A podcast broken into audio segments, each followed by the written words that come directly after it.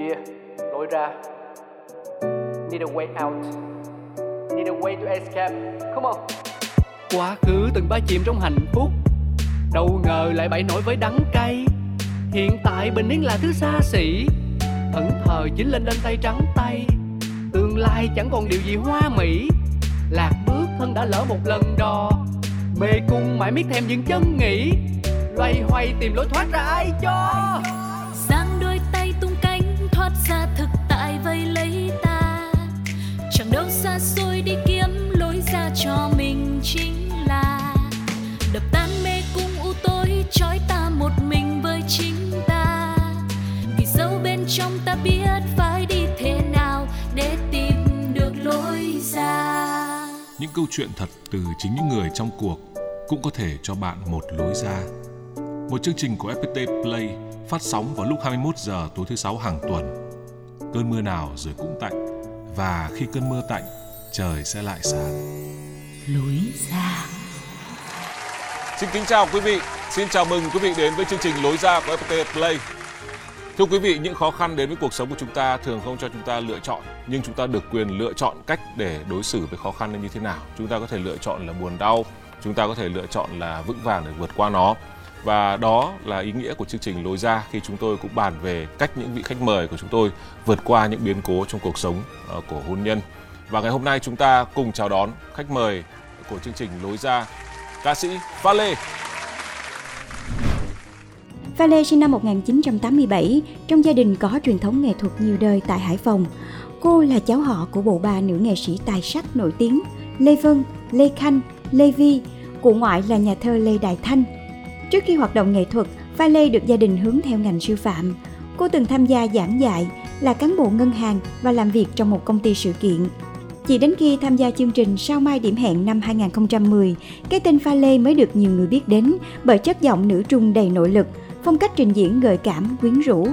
Sau cuộc thi, Pha Lê bắt đầu cho ra nhiều sản phẩm âm nhạc và đánh dấu được vị thế nhất định trên thị trường âm nhạc thời điểm đó. Những năm gần đây, khán giả không còn thấy cô cho ra những sản phẩm âm nhạc mà cô tập trung hơn vào công việc kinh doanh. Năm hai không hai không, Pha Lê tiết lộ đã kết hôn với ông xã người Mỹ gốc Hàn kém một tuổi và mang thai con đầu lòng. Kể từ khi kết hôn và có con, Pha Lê tập trung chăm sóc cho gia đình nhỏ của mình cũng như đầu tư vào công việc kinh doanh riêng. Thế nhưng, chỉ hơn một năm sau, Pha Lê công bố ly hôn. Và hiện cô có cuộc sống vui vẻ bên cạnh cô con gái nhỏ Thiên Ý. Cùng chương trình Lối ra, trò chuyện cùng Pha Lê nhé! Trải qua vô vàn khó khăn để mang thai, bé Thiên Ý như món quà vô cùng quý báu với Pha Lê. Nữ ca sĩ là mẹ nghiện con chính hiệu. Đây là lần đầu tiên anh gặp em ở ngoài ngoài đời. Đầu tiên thì đúng là cũng lấp lánh Pha Lê thật, nhưng mà không mong manh như là mọi người nghĩ. Ủa, là nhìn ngoại hình là anh đã biết luôn hả? Thì không, thì nhìn qua là biết rồi. Đấy, mà còn nghe tiếng nói nữa cũng đầy. Nghe tiếng nói rất đàn ông. Không, không phải đàn ông. Nếu mà là ca sĩ thì người ta thường gọi giọng em là giọng gì? Em là giọng alto trầm, nhưng mà lúc em hát nó lại không thế. Tại sao lại vậy? Ờ, em không biết nữa. Nhưng do mà... bản nhạc à? Không biết, nhưng mà... thôi, một phần là chắc do cái tính của mình ấy, tính của mình nó làm cho, theo như bác sĩ nói thật nhá, ừ. là cái hormone nam càng ngày nó càng nhiều, ừ. nên chắc là nó ảnh hưởng tới giọng. Bây giờ cuộc sống của em là hiện tại là nhóc con là được gần hai tuổi. Dạ, được gần hai tuổi. Mẹ con là quấn quýt với nhau, đi đâu cũng có nhau, ừ. kể cả ra đây quay chương trình với anh là cũng mang theo con luôn. Dạ có, em ừ. thì quan niệm là mẹ đâu con đấy. Ừ. Dạ. Đôi khi cũng phải tách nó ra tí để có không gian riêng. Có lẽ đấy cũng là, là cái vấn đề của em. Cho nên đến giờ này là giống như là gọi sao ta, bây giờ dùng từ là độc thân đến giờ này vẫn ế à? Không, mình chưa muốn bước vào một mối quan hệ mới, dùng từ như vậy đi. Ờ, đấy, đấy, đấy, thì tức là không có thời gian cho bản thân ấy. Bạn bè em cũng khuyên, khuyên rất là nhiều là uh, phải rời con ra một tí, ừ. nhưng mà có lẽ là tại vì em quá khó để có nó nên là nó bị xâm chiếm hết cái suy nghĩ của mình. Mình hoàn toàn mình không nghĩ đến cái việc là nghĩ đến một đối tượng nào khác, một sự việc nào khác ngoài con của mình. À, à, em có thể gọi là một kiểu nghiện con không? Có nghiện không? Em nghiện chứ, em là nghiện nặng luôn á. Nghiện nặng luôn. Nhưng mà anh phải biết là để có con em bây giờ thì em đã hỏng mười ba lần. Ừ. Thế cho nên là đối với em thì con của em nó tên là Thiên Ý. Ừ. đấy là trời cho rồi, ý trời rồi. Tại vì nếu mà gọi là tự bản thân em thì em đã cố gắng từng đấy lần còn không được ừ. thì uh, không có lý do nào để mà không quý cả. Ừ. Các cụ ngày xưa nói là, là một lần xa bằng ba lần đẻ, mà em thì là em là chắc mất tuổi thọ năm mươi năm. Ừ. Là quá vất vả để có được. Không dạ. anh anh nghĩ là uh, cái này thì cũng không phải là duy tâm hay tâm linh đâu, nhưng người ta thường nói là kiểu những đứa con mà đặc biệt ấy, thì thường để có được nó chắc chắn phải vất vả. Như em là một biểu hiện rõ ràng như việc đấy, em cũng rất vất vả để, để có được nó. Và đơn giản thôi là đến lúc nào nó cần đến với cuộc đời của mình thì nó sẽ đến. Đến khi mà có nó em vẫn còn nghĩ là nếu mà đủ duyên thì con sẽ ở lại. Bà Lê Thúy Quỳnh, mẹ ca sĩ Pha Lê xúc động kể về hành trình có con của Pha Lê với nhiều hồi hộp, lo lắng. Con nhà mình nó đã muốn làm mẹ đơn thân thì nó có một cái đứa con làm mầm. Cái quá trình mà Pha Lê làm cái cái thụ tinh nhân tạo thì tôi theo dõi rất nhiều, thấy nó cũng khó khăn, vất vả lắm. Tôi được cái đứa đầu tiên thì được hai tháng thì tôi cũng vào với lại Pha Lê trong Sài Gòn với Pha Lê để xem cái cháu như thế nào, cũng ăn mừng mừng là cái khối nó đã có tim thai. Thế nhưng mà rồi khi mà hôm tôi ra ngoài Hải Phòng thì cháu ở trong đấy thì Pha Lê lại bị sảy ngay. Nghĩ là thôi cứ để cho cháu bình tĩnh, cho Pha Lê bình tĩnh lại để cho sức khỏe nó khỏe lại rồi lại đặt tiếp cái phôi thứ hai. Thế thì thấy ở trên Facebook của Pha Lê đăng cái cái hình mà uh, quay cái khám thai để có cái đứa trẻ mà. Thế cũng cũng không hiểu thế nào, cũng sợ là nó đùa. Mình lo lắm, trong cái những những cái lúc ấy lo đặt cái thai vào trong đấy nó rất khó, nó khó. Tôi có hỏi Pha Lê là uh, thứ như thế nào? Thì Pha Lê nói là có quen một cái người bạn Hàn Quốc và cái quan hệ tự nhiên thì lại có được cái em bé, nhưng không dám tuyên bố vì sợ là hỏng, lo lắm. Trong cái bạn ấy lúc nào cũng ở trong cái tình trạng là bạn lo lắng là liệu con giữ được đứa con không. Tự nhận mình là người phụ nữ có nhiều năng lượng, có phần cứng đầu và hay nhận hết trách nhiệm về bản thân. Bản lĩnh là vậy nhưng Pha Lê lại tiếc vì mình không may mắn trong đường tình duyên và hay khiến cho gia đình lo lắng cho tình trạng hôn nhân của mình. Bây giờ sự quan tâm của em một ngày là anh nghĩ phải đến mấy chục phần trăm, dạ, cũng chín mươi phần trăm đấy. Là con. Cũng chín mươi phần trăm. Uh, lịch sinh hoạt của em trong một ngày phụ thuộc vào lịch sinh hoạt của con. Đến giờ này là nó ăn, giờ kia là dạ, nó ngủ, dạ, kiểu rồi. Như thế luôn đúng không? Dạ. Em sẽ chuẩn bị đối mặt một việc là sẽ rất căng thẳng khi nó đi học mẫu giáo. Cho nên là em đang không muốn cho nó đi học luôn. Em nên cho nó đi học mẫu giáo, không thể nào mà cứ ôm mãi hai mẹ con này được. Nói chứ em không phải là người quá yếu đuối đâu. Ừ. Tức là em sẽ dành cho con thời gian nhiều nhất có thể từ ừ. ngày sinh con ra cho đến cái lúc mà con bắt đầu. Ừ. Giống như là cái bước đầu tiên là đi học mẫu giáo. Ừ. Chứ còn em chắc chắn là ngày con đi học là sẽ không có chuyện em đứng khóc đâu. Tại vì em rất là khá là nghiêm khắc. Và em có nguyên tắc của em. Ừ. Đến lúc đấy phải như thế là nó phải như thế. Anh nghĩ rằng thái em yếu mềm ấy thì mọi chuyện nó lại còn dễ xử. Chứ chính vì tính của em mạnh quá, mà khi em đã quyết tâm là em đã làm việc gì em sẽ làm được việc đấy chẳng hạn. Ừ. Thì nó cũng là một cái, cái thế nào nhỉ? Nó sẽ khó, khó khăn hơn một chút. Vì đấy một dạng bướng bỉnh, một dạng cứng đầu. Khi anh tiếp xúc với em trong những cuộc vui thì anh sẽ nghĩ là cô này giống như cô không không bao giờ thấy, thấy không có một, có một cái góc khuất nào luôn, vì quá nhiều năng lượng. Ừ, quá nhiều quá, những khỏe, cái sự uh, sôi nổi và giống như là leader toàn bộ mọi thứ, giống như quá sướng đi. Ừ. Chẳng bao giờ phải làm cái gì cả, lúc nào cũng rực rỡ tưng bừng. Nhưng mà ngược lại thì lại em lại là người làm tất cả mọi thứ ở trong nhà. Ừ. Tức là về mặt tinh thần cũng là em lo, về mặt kinh tế cũng là em lo. Ừ. Về lo lắng toàn vẹn mọi thứ tất là đều là em lo. Khi em cũng không biết em thật ra là cái dạng gì ấy. Anh nghĩ rằng đôi khi có nhiều người họ tự lãnh cái trách nhiệm đấy cho mình. Ví dụ trong cả một tập thể đông, bây giờ hỏi ai sẽ là người đứng ra để làm một việc gì đấy cho tập thể. Anh nghĩ em sẽ là người đứng ra làm việc đấy. Trong khi nhiều người khác thì có thể sẽ nghĩ rằng là thôi thôi cân nhắc xem là liệu nó có ảnh hưởng đến quyền lợi gì của mình. Ờ, không, em chẳng không? Nghĩ gì luôn ấy, ừ. nhưng em em thích làm. Đấy, anh nghĩ là em là người uh, năng động. Ừ. Và thứ hai nữa là anh nghĩ cái việc mà có cho mình một uh, sự nghiệp cũng là một việc rất quan trọng. Vì nó sẽ giúp cho em định vị được cái giá trị của bản thân mình ở đâu. Nhiều khi em nghĩ là giá nhưng mà mình bớt cái độc lập lại của mình xuống, mình theo cái hướng kia, có lẽ đời mình bây giờ nó tốt hơn. Em nghĩ vậy. Có những lúc em nghĩ như vậy ấy. Tại vì suy cho cùng nhá, ừ. nếu như gặp anh hay là gặp bất cứ một ai đó, cuối cùng em được một câu khen gì, cô này bản lĩnh lắm, cô này mạnh mẽ lắm. Ừ. Mỗi câu khen à. Cái đấy chính ra là làm em rất là tủi thân. Chính ra em không thích. Nhờ vì em là như thế, em chả biết giải thích như thế nào. Tức là không thích khen làm người bản người bản lĩnh. Không phải là không thích khen mà là mình là như thế. Ừ. Vì mình quá bản lĩnh và mình quá mạnh mẽ thì ừ. giá mà mình không như thế mình bớt đi. Tại vì một người phụ nữ ngồi với anh cuối cùng là con bé này bản lĩnh lắm, ừ. con bé này mạnh mẽ lắm này, chẳng ai lo được cho nó đâu, nó rất là cá tính thế này thế kia. Ừ. Thế em được cái gì? Ừ. Em được vài câu khen đấy, được vài cái nhìn của mọi người và một sự cảm thông nào đấy của những người xung quanh. Nhưng còn lại trong cuộc sống của em, tất cả mọi thứ em phải tự bơi tự làm, cuối cùng thành ra là em chả được cái gì cả. Vậy em sẽ là một người theo mẫu kiểu cô độc. Có thể bên ngoài mọi người nhìn theo kiểu rất ồn ào, con bé này cuộc vui nào nó là là cơ trưởng. Em muốn có một người hộ một cái, đứng ra gánh vác, hoặc là có một ai đấy làm cho em bất ngờ đi. Nhưng mà chắc ừ. cuộc đời em chỉ có đi làm cho người khác bất ngờ thôi.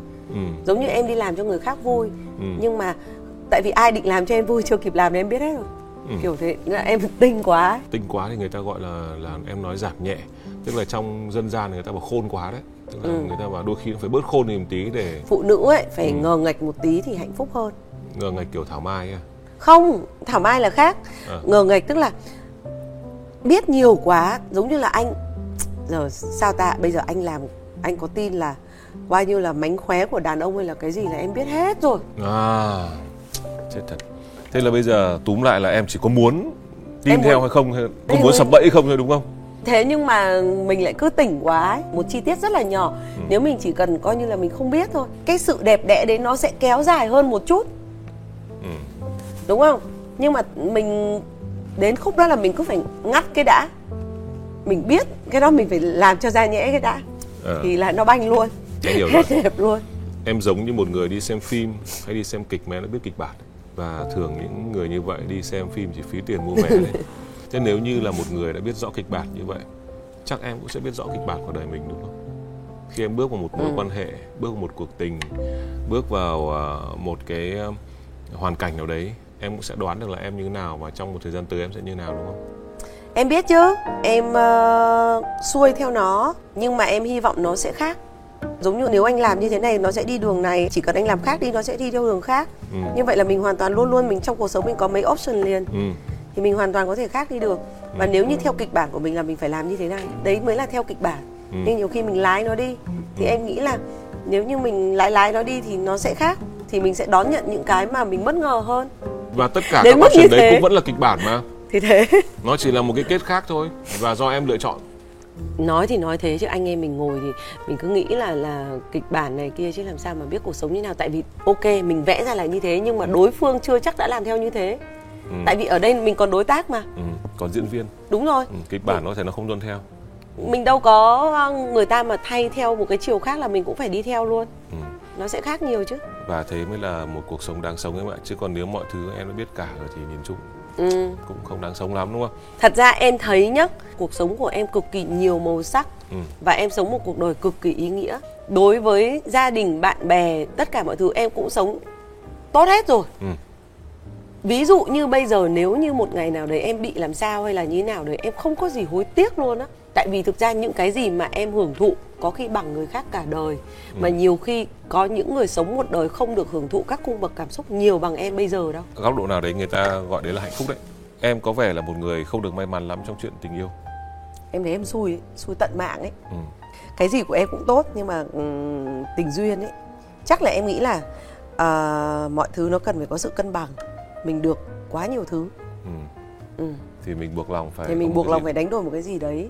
Nếu em kể cho anh nghe một cái câu chuyện như thế này thì chắc là anh sẽ thấy nó hơi tâm linh một tí, ừ. nhưng mà nó đã diễn ra. ừ. Tức là mình không cổ suý cho những cái việc gọi như là mê tín dị đoan, ừ. nhưng mà tức là mình đã có, em nghĩ là thời nay mọi người cũng vẫn đi xem tử vi, vẫn ừ. có đi coi này nọ, ừ. thì mình cũng đi coi. Cái lúc đó cái cô đó cô có nói với em là bây giờ cô sẽ làm cho con một cái giống như là hình nhân thế mạng ấy. ừ. Tại vì em xin về tình duyên. ừ. Đó, cái điều duy nhất lúc đó em thiếu là chuyện tình cảm, tình yêu. ừ. Thì em xin, thì cô có nói là sẽ làm được nhưng bây giờ con đổi đi. Cho em đổi để làm cái hình nhân thế mạng là sức khỏe, ừ. uh, nhan sắc, ừ. tiền tài, địa vị, đại loại là một số cái gì đấy, ừ. để đổi lấy cái việc kia. ừ. Thì lúc đầu là em nghĩ là em đổi đấy. Em định đổi với cái gì? Em chưa nghĩ ra nhưng mà em sẽ đổi. Mục tiêu của mình đến để mình sẵn sàng cho cái việc đấy mà. ừ. Ừ. Nhưng mà xong rồi tự nhiên cứ ngồi em nghĩ hoài. Để bây giờ mà tự nhiên uh, sức khỏe mình yếu đi này, xong tự nhiên bây giờ mình đang có tiền thành không có tiền này, ừ. rồi sự nghiệp của mình đang tốt thành không tốt, ừ. rồi cái gì nó cũng bị lấn cấn và cuối cùng lấy quyết định không đổi, và nó vẫn đang diễn ra trúc chắc như thế đấy. Và em cảm thấy yên tâm việc đấy? Cũng buồn chứ sao mà không buồn được. Nhưng mà cái nỗi buồn này rất yên tâm ấy, ừ. đúng không? Tức là khi mà có cái nỗi buồn này thì đồng nghĩa là em hiểu rằng là sự nghiệp này, nhan sắc này, sức khỏe này của em sẽ vẫn được bảo đảm. Thì đấy, chứ em tiếc cái đấy. Em bị tiếc cái đấy. Không thể tham lam được. Nó giống như là một cái sợi dây mà nó có nhiều cái điểm yếu ấy. Nếu em cầm hai đầu em giật mạnh, nó chỉ đứt một điểm, không bao giờ ừ. đứt được những điểm yếu khác. Thế thì đôi khi nếu như mình không chủ động tạo ra cái điểm yếu để nếu trong trường hợp giật nó sẽ đứt, thì nó sẽ đứt vào cái chỗ yếu nhất. Thì đôi khi là gì? À, trong cuộc sống có những người đúng là đang cần quan trọng địa vị chẳng hạn. Thế nhưng mà vì mọi thứ khác đều ổn cả rồi thì tự nhiên địa vị sẽ là cái yếu. Ừ. Thế nên là em coi như em đã lựa chọn luôn trong danh mục những thứ ưu tiên của em, em sẽ ưu tiên sức khỏe này. Hai là cũng phải có tiền tài. Khỏe. Em thấy không không có tiền thì yêu chẳng nghĩa lý gì cả. Chết luôn đấy. Ừ, thì lại phụ thuộc rồi phải có một sự nghiệp. Em cũng là một người có nhiều tham vọng. Em nghĩ vậy không? Không, em không phải là người tham vọng. Thế sao quan nếu trọng mà nếu mà em là người tham vọng thì em sự thành công của em nó tới đâu rồi đấy. Một mặt thì em rất là hoạt náo, ừ. rất là giống như là anh mà nhìn em thì anh bảo em đi chơi nhiều lắm, ừ. em đi chơi nhiều lắm. Ừ. Nhưng mà cái thời gian mà em ở nhà nấu ăn hay là làm cái gì đấy chăm sóc gia đình nó cũng nhiều ngang như thế. Bà Lê Thúy Quỳnh, mẹ ca sĩ Pha Lê chia sẻ về khác biệt thế hệ trong quan điểm về tình yêu và hôn nhân giữa ba mẹ và cô con gái rất cá tính của mình. Thế hệ chúng tôi ngày trước thì nó vẫn cứ phong kiến, cho nên cái ví dụ như là tôi chỉ có yêu có một ông chồng tôi thôi rồi tôi lấy. Nhưng mà Lê thì hình như nó cũng có nhiều bạn trai. Nhưng mà cũng chưa, Lê cũng chưa giới thiệu với lại ba mẹ bao giờ, là chưa mang về giới thiệu. Nói chung là Lê có cái bảo bao giờ mà con có chính thức thì con sẽ báo với lại bố mẹ. Bố mẹ thì cũng chỉ đợi bao giờ bạn ấy báo thôi, nhưng mà về sau này thì bạn ấy cứ tự tự ý bạn làm thôi, chứ còn Lê thường là thường Lê không có nghe lời của bố mẹ. Lê cũng không bao giờ nói là con sẽ kết hôn hay là đưa bạn trai về ra mắt bao giờ. Cái hồi mà Lê được có thai được hai ba tháng gì đó thì tôi hỏi thế, thế tình hình như thế nào, bạn bạn trai như thế nào, thì đến thì Pha Lê nói là chúng con sẽ kết hôn. Gia đình cũng rất là mừng. Và khi chàng rể về ra mắt ba mẹ thì chúng tôi cũng rất là hài lòng. Trong một mối quan hệ, đừng để người phụ nữ quá cô đơn, vì khi đấy họ sẽ không cần bạn nữa. Em uh, bước ra khỏi một cuộc hôn nhân thì đâu là giai đoạn đau khổ nhất của em khi bước ra khỏi cuộc hôn nhân này? Khiến cho em mà khó khăn nhất ấy không phải là cái việc uh, sao ta, không phải là uh, cái khúc mà bước ra, mà là cái khúc là làm sao cho đối phương ít tổn thương nhất. Tại vì ừ. cuối cùng thì anh biết rồi đó, của em cũng là người quyết định. Tức là em lại còn phải lo lắng cho đối phương là làm sao cho đối phương không đau khổ, đỡ đau khổ nhất. Cái đó là em nghĩ nhiều nhất. Tại vì em ở trong một cái hoàn cảnh là bạn ấy mồ côi, ừ. thì bây giờ cái chỗ dựa duy nhất là chỉ có em với cả sau này là có con em thôi. ừ. Em bỏ cũng được, chia tay cũng được, tại vì mình sao cũng được, vì mình vẫn sống được. ừ.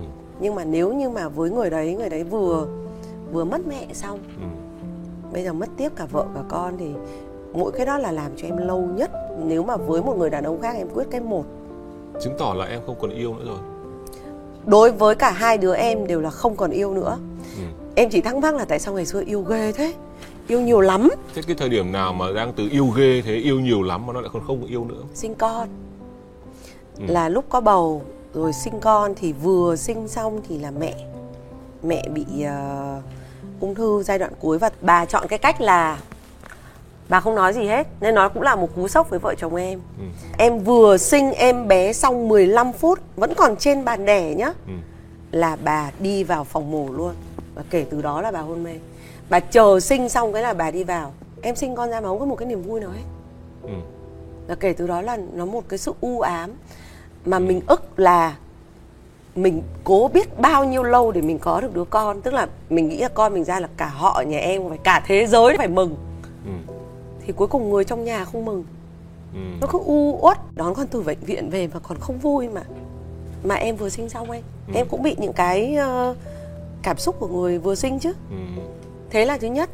Thứ hai nữa là vừa sinh xong thì thôi, thời gian của mẹ không còn, bắt buộc phải lựa chọn rồi. ừ. Và em hoàn toàn nói là thật ra là mày đã cố gắng rất nhiều để mày ở đây. Tại chồng em người nước ngoài nên em cứ xưng là ừ. tao với mày để mà ừ. dịch ra đấy. ừ.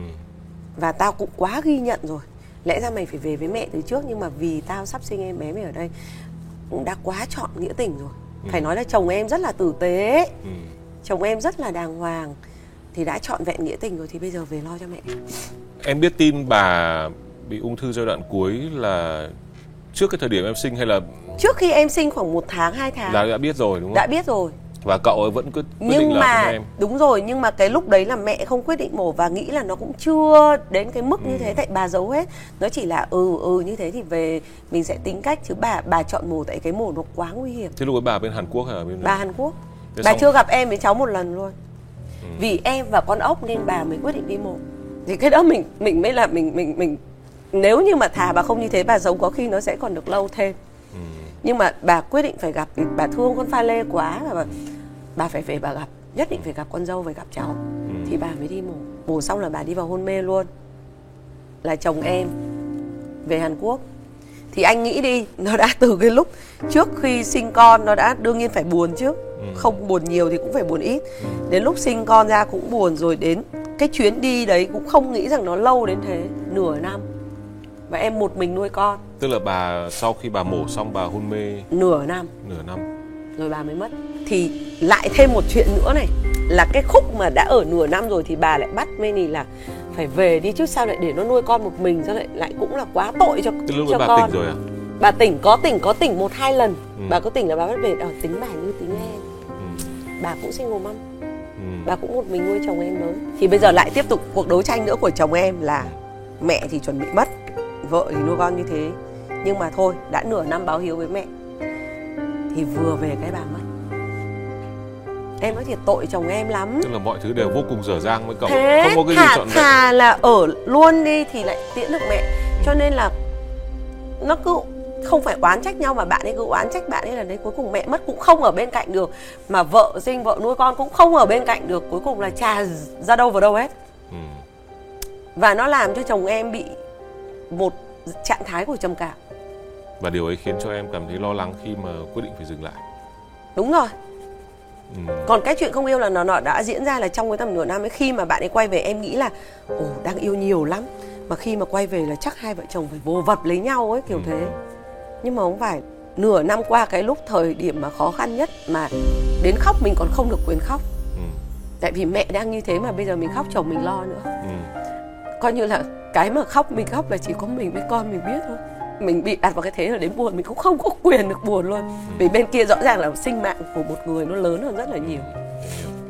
Tại thời điểm đấy nếu vào vai trò của chồng em thì chắc là sự lựa chọn của cậu ấy cũng sẽ vô cùng là ghê gớm. Vì chắc chắn không, cậu...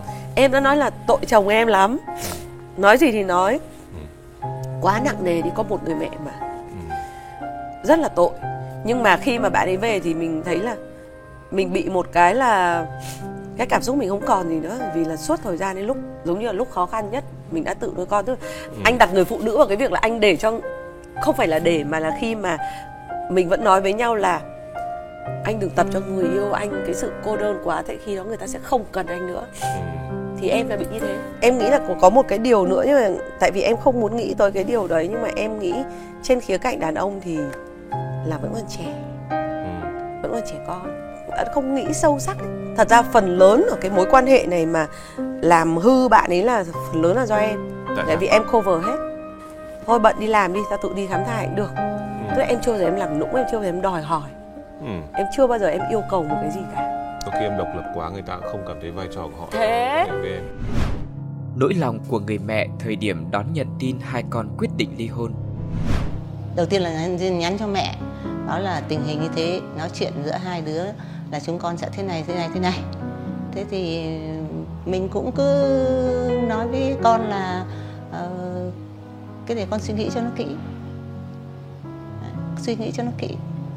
Bây giờ tình hình thì uh, Manny, mẹ thì là mất rồi. Bây giờ cũng chẳng còn ai cả để suy nghĩ cho nó kỹ. Còn ba mẹ thì không biết cái gì mà, mà, mà, mà can thiệp. Thế sau đó thì tôi có vào trong Sài Gòn với cháu để xem là tình hình như thế nào. Thì thấy hai đứa nó vẫn cứ quan hệ bình thường. Thấy cậu rể vẫn đến chơi mà lại không ở. Pha Lê có nói với tôi là uh, chắc là một tháng nữa Một tháng nữa thì con sẽ công bố là ly hôn. Thì tôi nghĩ là thôi chắc là cũng một tháng nữa là cháu nó phải quyết định như thế rồi. Thế tôi ra ngoài này, tôi ở tôi Sài Gòn, tôi ra ngoài này thì chỉ hôm trước hôm sau đã cháu thấy thấy, thấy Pha Lê nó tuyên bố trên uh, Facebook là ly hôn. Tính Pha Lê là thế, là cứ nghĩ thế nào thì làm thế thôi, chứ còn mình là không có góp ý được. Nhưng mà nói là đến ly hôn ấy thì buồn lắm, thực sự rất buồn, chẳng nói được cái gì. Cả dòng họ buồn chứ không phải riêng mình thôi. Không thể vượt qua hố sâu cảm xúc tiêu cực, dẫn đến không còn cảm xúc với nhau. Để cuối cùng, cô lựa chọn sự ưu tiên cho bản thân và tự tìm động lực để bản thân vượt qua giai đoạn khó khăn.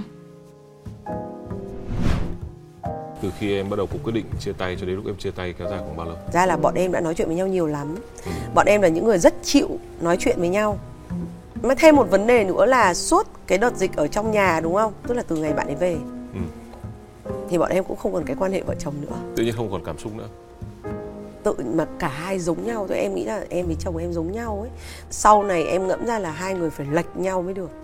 Ừ. Hai đứa giống nhau quá. Một đứa ừ. chán là đứa kia cũng chán cùng luôn. Đấy, tôi thành hai đứa chán. Và hai đứa đều nghĩ là tao không phiền mày thì thằng kia cũng nghĩ là thôi nó đã không thích mình phiền nó làm gì. Em ở trong đúng một cái mối quan hệ mà mọi thứ đều rất đồng điệu. Đồng điệu từ lúc vui, tức là khi bọn em yêu nhau từ đầu thì yêu điên cuồng, yêu thì tại vì bừng. Giống nhau. Tại vì cả hai đứa lúc ấy đều sở thích cái gì cũng giống ừ, nhau. Đều đang rất là tưng bừng. Đúng cái, rồi. Nhưng mà đến khi mà cả hai đứa cùng đau mút xuống thì cả hai cùng đau luôn. Đúng. Và cuối cùng nói đến cái đáy thì bắt đầu bọn em nếu mà nếu mà nói là cả hai cùng đau không thì cũng tội cho em, là tại vì em đã rất là cố kéo bạn ấy ra khỏi cái vũng trầm cảm của bạn ấy. Ừ. Nhưng mà em chỉ kéo ở một nỗ lực ở một một khúc nào đấy thôi. Ừ. Vì em cũng cảm thấy mệt, tại vì tại sao tao cố gắng mà mày không cố gắng. Ừ. Rồi ủa mỗi mình mày mệt à, mày mất mẹ, tao cũng đẻ con, tao mệt này, tao còn mất sức, tao mất tuổi thọ, tao mất một trăm thứ này, vậy tại sao mày không quan tâm tao? Ừ. Tức là đứa nào cũng sẽ nghĩ là muốn đứa kia phải quan tâm. Ừ. Và có quan tâm chứ không phải không, nhưng cái sự quan tâm đấy nó không kéo được nhau lên. Ừ. Nó không như được được cái phút ban đầu. Em bị trầm cảm trước nó cơ. Ừ. Thế mà là tao nghĩ là tao phải chia sẻ với mày, tại vì tao không muốn cuộc hôn nhân này nó đi đến cái uh, bờ vực của cái sự đổ vỡ. Tao nghĩ là tao phải chia sẻ. Ừ. Trong đầu tao bây giờ đang có hai luồng suy nghĩ. Một là tao thật sự tao rất muốn chết. Ừ. Tao để con lại cho mày, hoặc làm gì kệ, tao giải thoát, tao đã về, tao thấy mệt quá, tao bị tắc sữa, tao bị cái này, tao bị cái kia, tao quá mệt. Nhưng luồng thứ hai, tao muốn mày phải kéo tao ra, cứu tao với. Em chia sẻ thẳng luôn mà. Em lúc nào em cũng hai luồng đấu tranh này này. Quá mệt mỏi rồi, một mình nuôi quá mệt rồi, thôi để lại đi, một mình mình đi, một mình mình chết, rồi để lại bố nó sẽ lo. Thế tức là có chứ anh, có những suy nghĩ như thế đấy. Nhưng một mặt là đây là suy nghĩ của người sau sinh, đây là bị trầm cảm, đây là do thay đổi hormone, thay đổi nội tiết. Ừ. Không phải như thế đâu, không, mình không phải là người như thế. Lúc nào em cũng đấu tranh. Em nào? Quyết định em nói chuyện đấy với chồng em là mày phải kéo tao ra khỏi ừ. cái này, vì bây giờ tao đang suy nghĩ rất tiêu cực. Mặc dù một phần tao biết đang là vấn đề không phải do tao, tao vẫn nói với mày là đây không phải, đây không phải là tao nghĩ, đây là ai ấy, không phải là tao. Nhưng mà mày phải kéo tao ra vì tao tao không thể như thế này được. Trong cậu nói sao? Thì bạn cũng ừ, bạn cũng ậm ừ ậm ừ, nhưng mà bạn có kéo em ra được đâu. Cuối cùng là cũng là một mình em đấu tranh và tự mình em vượt qua. Đây cũng là một cái lúc mà em quyết định em cai sữa đấy. Lẽ ra tại vì là em bị tắc sữa nhiều quá, mà em bị tắc sữa nhiều em không chăm con được. Ừ. Nếu có chồng cũng đỡ mà đã không có chồng rồi. Ừ. Nên là em quyết định lựa chọn là mẹ. Và em nghĩ là em đã lựa chọn quá chính xác, là mẹ phải sống vui vẻ đã. Ừ. Mới lo được cho con. Cái động lực nào đã khiến em quyết định rằng là mình phải vui trước? Em nói chuyện với mọi người.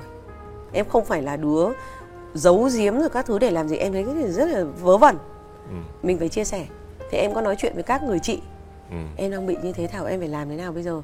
Thì đó, mọi người luôn luôn là mẹ khỏe, con mới khỏe nha Lê. Ừ. Không sao hết, nuôi nuôi con bằng sữa công thức chẳng làm sao hết. Ừ. Con chị vẫn lớn phỏng phao, tự nhiên mình có một cái động lực. Rồi đấy, cai sữa cho con khi nó mấy tháng? Một tháng. Một tháng đã cai sữa rồi. Tại một tháng rồi, chồng em đã đi mất rồi mà bây giờ ngày nào em cũng bị tắc sữa. Ừ. Là em không bế được nó luôn anh, nó cương cứng hết người này, em ngủ là phải ngủ ngồi. Ừ. thậm chí không ngủ luôn, mà bế nó cũng không bế được, ở con em còn gắt lên với nó. Thế tự nhiên em thấy tội quá, là con mình có tội gì đâu mà gắt. Nên là nó bị ức chế về thần kinh nhiều lắm, anh không ngủ được mà phải cắt. Đưa ra quyết định vào khoảnh khắc bản thân đã vượt qua được hố sâu cảm xúc, nên cuộc ly hôn của cả hai không quá mệt mỏi. Và sau đó thì bao lâu thì em chính thức chia tay với cậu ấy? Chính thức là chồng em mà đi ra khỏi nhà thì chắc là tầm uh, nửa năm nay thôi. Chuyện đấy nó diễn ra trong đầu em trước khi em đưa ra quyết định nhá. Ừ. Giống như khi em quyết định em ra nói chuyện với chồng em thì cái quãng thời gian của em đau khổ nó rất là dài. Nhưng mà khi mà em đã đưa ra quyết định vào cái thời khắc đấy là hết rồi. Bây giờ cậu như là ổn không? Rất ổn. Cũng giống như biết bao nhiêu gia đình khác. Ừ. Em nghĩ rằng là khi ly hôn sẽ căng thẳng lắm. Ừ. Sẽ không nhìn mặt nhau, sẽ thế này thế kia, sẽ, sẽ nhiều vấn đề. Nhưng mà thực ra thì em qua đây thì em có thể tự tin nói với tất cả mọi người là ăn thua là do mình, cách đối xử của mình và do quan điểm của mình. Ừ. Mình đừng nghĩ nó căng thẳng, mình đừng nghĩ nó nặng nề, là nó không nặng nề. Với lại khi mà anh đã thật sự là hết yêu á, ừ. cái yêu nó quan trọng lắm. Và bây giờ thì mọi thứ có vẻ khá bình ổn với em và cả cậu ấy. Tất cả mọi thứ đối với em chưa có cái nào gọi là cùng cực cả. Em là người như thế, rơi xuống đáy vực chỉ là mình tự cảm thấy thôi. Tức là lúc ấy thấy buồn quá, chắc tan nát rồi, vỡ vụn mất rồi. Ừ. Nhưng mà cái buồn đấy của em nó chẳng bao giờ nó quá được ngày ấy. Em phải lôi em dậy liền. À. Là em sẽ ra em ngồi em make up, make up xong thật xinh đẹp em khóc cũng được. Hoặc là em lên xe hơi em lái em đi ra khách sạn năm sao em ở em khóc cũng được. Tức là em thấy khóc trong một cái khách sạn năm sao với khóc trong cái lúc mình đẹp nhất nó vẫn sướng hơn là mình ngồi vỉa hè. Hoặc là vẫn sướng hơn là mình ngồi trong nhà. Em là đứa rất là mạnh về cái việc phải lôi mình ra. Không bao giờ em được để em như thế. Tức là em luôn luôn có hai em trong một người. Đúng rồi, em là một đứa đấu tranh, suốt ngày tự nói chuyện ấy. Cái ngày mà em thông báo với cả cả thế giới này biết là bọn em ly hôn là ai cũng hoảng hồn. Mà tại vì trước ngày đấy vẫn là đi với nhau, vẫn là hình ảnh chụp của thứ bình thường. Và em đăng lên một tấm hình rất là hạnh phúc và em thông báo là chúng tôi đã ly hôn. Nhưng mà cái thời điểm mà em thông báo ấy, lúc ấy thì kể cả người ta hỏi thăm cũng không làm gì được em nữa. Cũng chả làm gì nữa. Và nó không chạm vào nỗi đau nữa rồi, làm gì còn đau đâu mà chạm. Ừ, tức là em đã giải quyết việc đấy trước. Đúng đó. Đúng rồi, em là người như thế. Trước đó khoảng sáu tháng hay bao nhiêu? Ờ, hai ba tháng gì đấy. Hai ba tháng gì đấy.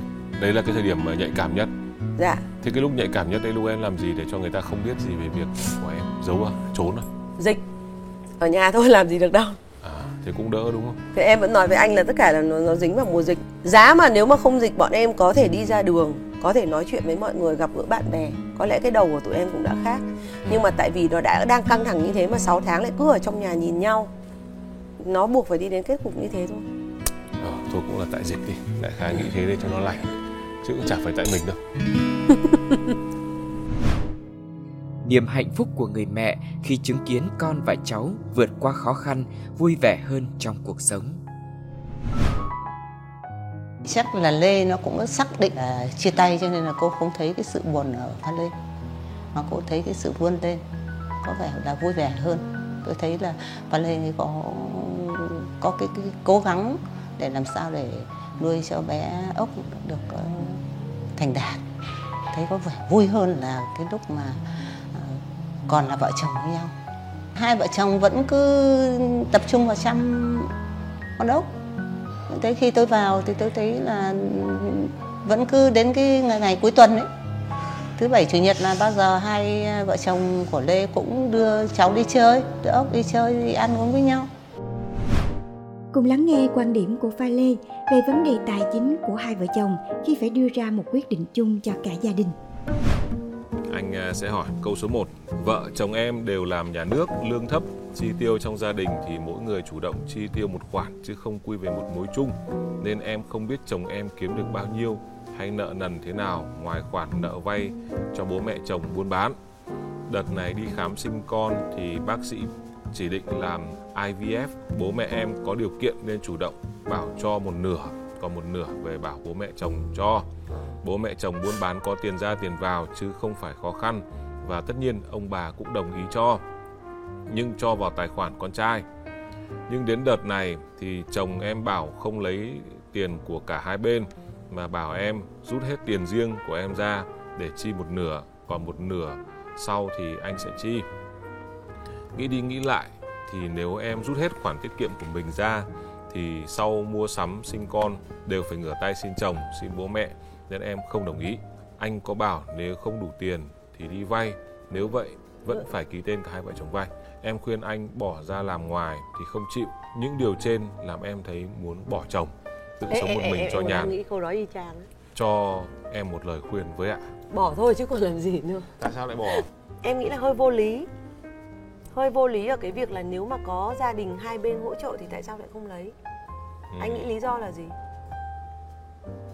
Anh cũng chưa nghĩ ra lý do, nhưng đôi khi có thể cái tự trọng của người đàn ông. Không anh, nếu như anh cho tiền để mà ví dụ để làm ăn thì khả năng còn mất, ừ. hoặc là cho tiền để đầu tư cái này cái kia thì đúng là nó vẫn có rủi ro, ừ. nhưng đây cho tiền để các con đi làm con mà, ừ, đi sinh cháu, ờ ừ. thì nó quá hợp lý luôn. Tức là ở góc độ nào đấy em đang suy luận rằng là có vẻ như anh đang làm cho cái chuyện này trở nên khó khăn hơn rồi. Đúng rồi. Còn nếu như anh ấy đủ bản lĩnh mà đến cái mức như anh ấy nói thì anh phải bỏ một trăm phần trăm, anh chứ mắc thì lấy tiền của vợ. Nếu đã là sĩ diện thì sĩ diện cho chót. Ừ. Nhưng mà giả sử nếu như mong muốn để có một đứa con ấy, thì nó đã đủ lớn chưa? Để đến mức người ta phải cân nhắc cái việc là phải dùng nguồn tiền nào? i vê ép đây, một trăm lần đây, đây, đây. Ừ. Em dùng rất nhiều tiền chứ không phải là tiền loại bình thường nữa. Ừ. Tại vì như bạn ấy là bạn ấy còn có của chồng của vợ, em là còn đi mua. Ngày xưa là em tính là mẹ đơn thân mà, em là còn đi mua ở bên nước ngoài là em phải làm gần hai tỷ. Là chỉ là cho một đứa con thôi đấy. Cái đó em còn làm, nếu mà anh nói là không hợp lý thì còn cái gì hợp lý hơn. Thật ra là vợ cũng đang hơi lấn cấn về cái việc nếu mình phải bỏ tiền. Và ừ. anh kia cũng là nếu mình phải bỏ tiền, như vậy là cũng không phải là khó khăn đến mức độ là em không có một xu nào, ừ. và chồng không có một xu nào, họ vẫn có thể lo được. Nhưng họ đang tính toán với nhau không hợp lý. Có một cái góc độ nào đấy nó nó có vẻ như khiến cho mọi người đang cảm thấy căng thẳng hơn. Đúng. Với lại cái mà cái thực ra câu chuyện này thì chẳng có gì cả luôn đấy.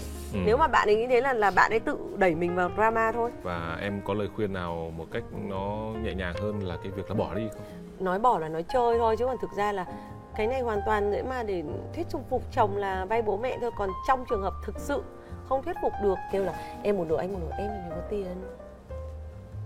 Em để dành được có tí này thôi, rồi anh tại anh không biết chứ em cũng phải mua cái này cái kia cho con, rồi quà riêng cho bố mẹ em làm gì có tiền. Thế lấy ở đâu? Em phải đi vay à? Thì nếu thằng chồng mà đi vay thì thằng đấy điên quá. Ok. Ờ. Thế còn gì nữa? Tức là nên nói chuyện thẳng thắn với nhau về cái việc tiền bạc này. Tại vì chừng nào mà vẫn còn nghi kỵ theo kiểu là đằng sau lưng đúng có rồi. Vẻ vẫn còn tiền ấy, thì anh nghĩ là một quan hệ này nó luôn luôn là trong trạng thái đúng rồi, kỵ. Luôn luôn trong trạng thái tính toán. Và đến sau này còn rất nhiều những cái vấn đề căng thẳng nữa. Ví dụ như khi mang bầu. Đây là có con thôi nhá, ừ. có con còn đỡ. Thế đến lúc mà chẳng may nảy sinh ra việc gì rồi chia tài sản thì thôi chắc banh, ừ. Chắc bây giờ lôi cái tiền đấy ra để đòi nhau à? Ừ. Thì anh nghĩ là đây còn bắt là đi ghi nợ thì lại còn phải cả hai cùng ừ. ký vào để còn lấy một khoản nợ chung. Quá mệt. Cái này là bị uh, bị tự mình mệt đấy. Bị hơi bị sòng phẳng với nhau quá. Ừ. Và điều cuối cùng Pha Lê muốn nhắn nhủ phụ nữ hãy biết yêu bản thân chứ đừng dùng con cái để làm bình phong. Sang câu hỏi số hai này. Em đang muốn ly hôn nhưng lại không biết bắt đầu từ đâu và như thế nào vì em ở nhà chăm con suốt ba năm nay. Em lấy chồng qua mai mối vì cả hai đã tới tuổi lập gia đình và phù hợp. Thời gian đầu lấy nhau, em cũng cố gắng trở thành một người vợ tốt, ngoan ngoãn, hiền lành, cam chịu. Còn chồng em thì cố gắng trở thành một người đàn ông chăm chỉ. Nhưng sau ba năm kết hôn, có rất nhiều vấn đề. Bạn này có vẻ rất công tâm, bạn chia làm hai. Phía em, một, không chịu nấu nướng vì chồng thích ăn ở ngoài hơn. Rồi con cái quấy khóc, không hợp khẩu vị của chồng. Hai, hay cằn nhằn. Rồi, phía chồng, một, có tiền và có thời gian là ra ngoài vui chơi lăng nhăng, không hỗ trợ việc nhà và kinh tế, không sạch sẽ, ngăn nắp, ích kỷ, chỉ nghĩ cho bản thân, vô tâm, không lãng mạn và em cảm giác không còn cảm xúc với em. Em muốn sửa đổi cuộc hôn nhân này cho con có bố, nhưng nghĩ sự vô tâm, không tình cảm, không yêu thương của chồng là em lại muốn từ bỏ. Theo anh chị, cuộc hôn nhân này đã đủ lý do để kết thúc chưa? Nếu bây giờ giả sử là người chồng gửi cho mình cái cái bảng gọi là liệt kê thì có khi lại anh ấy cũng chỉ có hai cái đầu dòng thôi. Ừ. Chuyện đấy là chuyện bình thường. Ừ. Thế với em trường hợp như thế nào?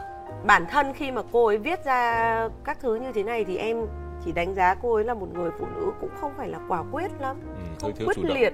Ừ. Cô ấy chỉ trở, trở thành một bộ phận trong một cái guồng máy đã chạy và do người khác vận hành. Cô ấy chỉ là đang hỏi tại vì là cô ấy cũng không biết nên như thế nào, nhưng thực ra bọn mình bóc tách ra thì câu chuyện này nó cũng chưa đến cái mức độ phải ly hôn. Mà bây giờ mình phải hỏi xem là hai người đấy họ đã bao nhiêu lần nói chuyện, bao nhiêu lần cải thiện, họ đã từng cố gắng vì nhau chưa, thì mình chưa thấy cái điều đấy. Mà bây giờ chỉ là vì thương con và trời ơi phụ nữ ơi làm ơn đừng có lôi đứa con ra làm bình phong cho mình. Cái gì mà điều răn của Phật cũng là phải là vì bản thân mình trước mà. Ừ. Vì bản thân mình trước không có nghĩa là mình ích kỷ. Nhưng mà khi mà anh không hạnh phúc, mẹ không khỏe, con không khỏe, mẹ không hạnh phúc, con không hạnh phúc, mà anh không hạnh phúc làm sao anh làm cho người khác hạnh phúc được. Và khi mà em quyết định là cắt đứt cái mối quan hệ của em với chồng em, em nghĩ là nó sẽ hạnh phúc hơn. Và rõ ràng bây giờ con em rất hạnh phúc. Nếu như theo lời khuyên của em, bạn phải nhìn vào chính bạn ấy trước. Đôi khi chúng ta không biết được rằng là việc hai người khi đã hết tình cảm với nhau rồi cố sống với nhau để cho con có bố có mẹ thì đứa con sẽ hạnh phúc hơn, hay là bố mẹ nó có một cuộc sống hạnh phúc cho từng người một và vẫn chăm sóc đứa con đấy thì nó hạnh phúc hơn. Anh rất là trân trọng một cái suy nghĩ của em, đó là tất cả là ở mình. Tìm được ra lối ra cho mình hay không cũng cũng nằm ở trong đầu óc và trong cái cách suy nghĩ, trong cái quan điểm sống của mình. Nói chung là em biết biết sống theo kiểu là vì mình. Ờ, em hưởng thụ ấy. Hưởng thụ, chọn một cuộc sống hưởng thụ. Và cánh chim tự do này nó vẫn từ trước giờ nó vẫn thế, vẫn ưa ừ. tự do, vẫn mạnh mẽ vậy. Nó chỉ khác cái chút là quắp, quắp thêm một con ừ. chim nhỏ đi theo. Ừ. Và cảm ơn quý vị đã theo dõi chương trình Lối ra của chúng tôi ngày hôm nay cùng với ca sĩ Pha Lê. Nói là ca sĩ nhưng đã từ lâu lắm rồi tôi không nghe thấy cô ấy hát. Nên tôi hy vọng rằng uh, sau cuộc nói chuyện đầy cảm hứng này cộng với những cảm hứng cuộc sống cô ấy đang có, biết đâu thời gian tới chúng ta lại uh, được chứng kiến các sản phẩm mới của Pha Lê trong lĩnh vực âm nhạc. Cảm ơn các bạn đã lắng nghe chương trình Lối ra cùng chúng tôi. Hẹn gặp lại quý vị thính giả trong chương trình tiếp theo trên ép pê tê Play. Xin chào và hẹn gặp lại. Yeah, lối ra. Need a way out. Need a way to escape. Come on. Quá khứ từng ba chìm trong hạnh phúc, đâu ngờ lại bậy nổi với đắng cay. Hiện tại bình yên là thứ xa xỉ, thẫn thờ dính lên lên tay trắng tay. Tương lai chẳng còn điều gì hoa mỹ, lạc bước thân đã lỡ một lần đò.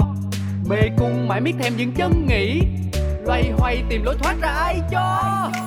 Giang đôi tay tung cánh thoát ra thực tại vây lấy ta, chẳng đâu xa xôi đi kiếm lối ra cho mình chính là đập tan mê cung u tối trói ta một mình với chính ta. Vì dấu bên trong ta biết phải đi thế nào để tìm được lối ra. Những câu chuyện thật từ chính những người trong cuộc cũng có thể cho bạn một lối ra. Một chương trình của ép pê tê Play phát sóng vào lúc hai mươi mốt giờ tối thứ sáu hàng tuần. Cơn mưa nào rồi cũng tạnh, và khi cơn mưa tạnh, trời sẽ lại sáng. Lối ra.